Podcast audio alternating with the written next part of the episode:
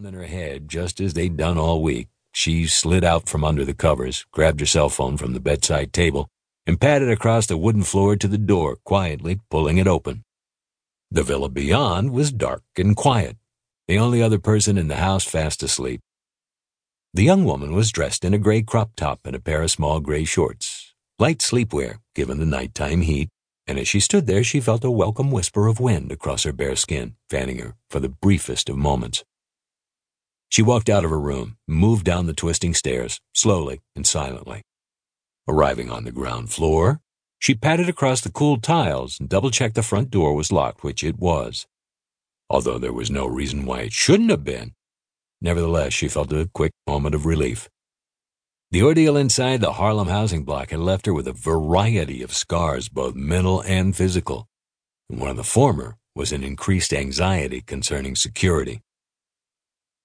Standing there, alone in the darkness, she saw the hands of a clock on the wall indicate it was 2.19 a.m.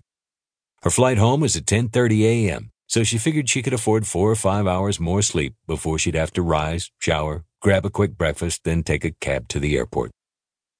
Satisfied the house was secure, she quickly checked her phone again for messages or missed calls. Nothing. Tucking the phone into the pocket in the back of her shorts, she headed into the kitchen and poured herself a glass of water from the tap, her mouth dry from the nighttime heat.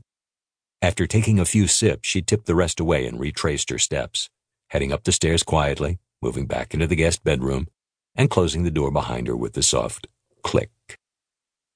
Walking over to the bed, she slid between the thin covers, pulling the top sheet back over her body and looking out through the open French doors to her left again at the moon and stars up in the night sky. His image reappeared in her mind, and she started thinking about what she would say when she saw him at JFK, wondering which one of them would be the first to extend the olive branch. She so hoped she hadn't blown it. Despite the heat, she shivered.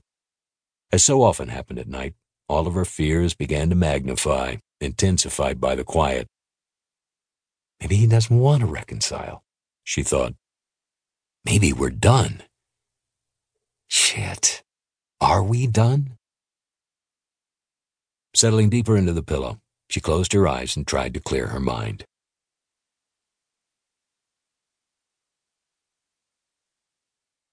The three men waited, giving her time to fall back to sleep. Then, a few minutes later, the door to the small bathroom behind her slowly opened. The trio, all dressed in dark clothing, moved noiselessly into the bedroom.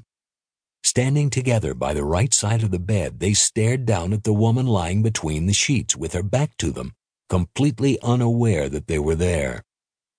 The man on the left was holding a roll of duct tape. The man on the far right, a case containing some equipment. The guy in the middle was the leader. His hands were free.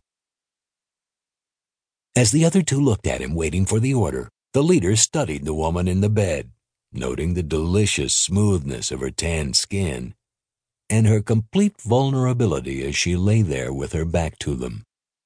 Then he turned and nodded to each of his companions. Time to begin. Chapter 2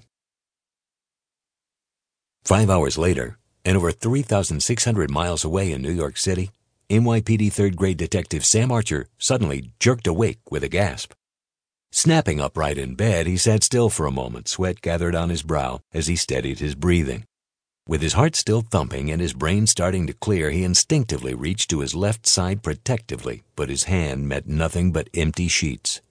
Then, as his senses returned, he looked at the vacant space beside him and remembered she wasn't there. Feeling the unpleasant effects of the nightmare starting to fade, Archer realized he'd been shouting in the dream and wondered if he'd done the same in reality as he slept. Drawing the top sheet away, he pushed himself to his feet and walked across the room, opening his bedroom door quietly and stepping out into the hallway beyond. He was dressed in a pair of white boxer shorts, his body lean and tanned with a fresh scar on the left side of his lower torso. It was a warm summer night, but he had the air conditioning working, keeping the apartment cool. Farther down the hall was another bedroom, the door to it slightly ajar. Walking forward, silently, Archer looked inside and saw a small girl fast asleep in the bed against the far wall, furry toys surrounding her.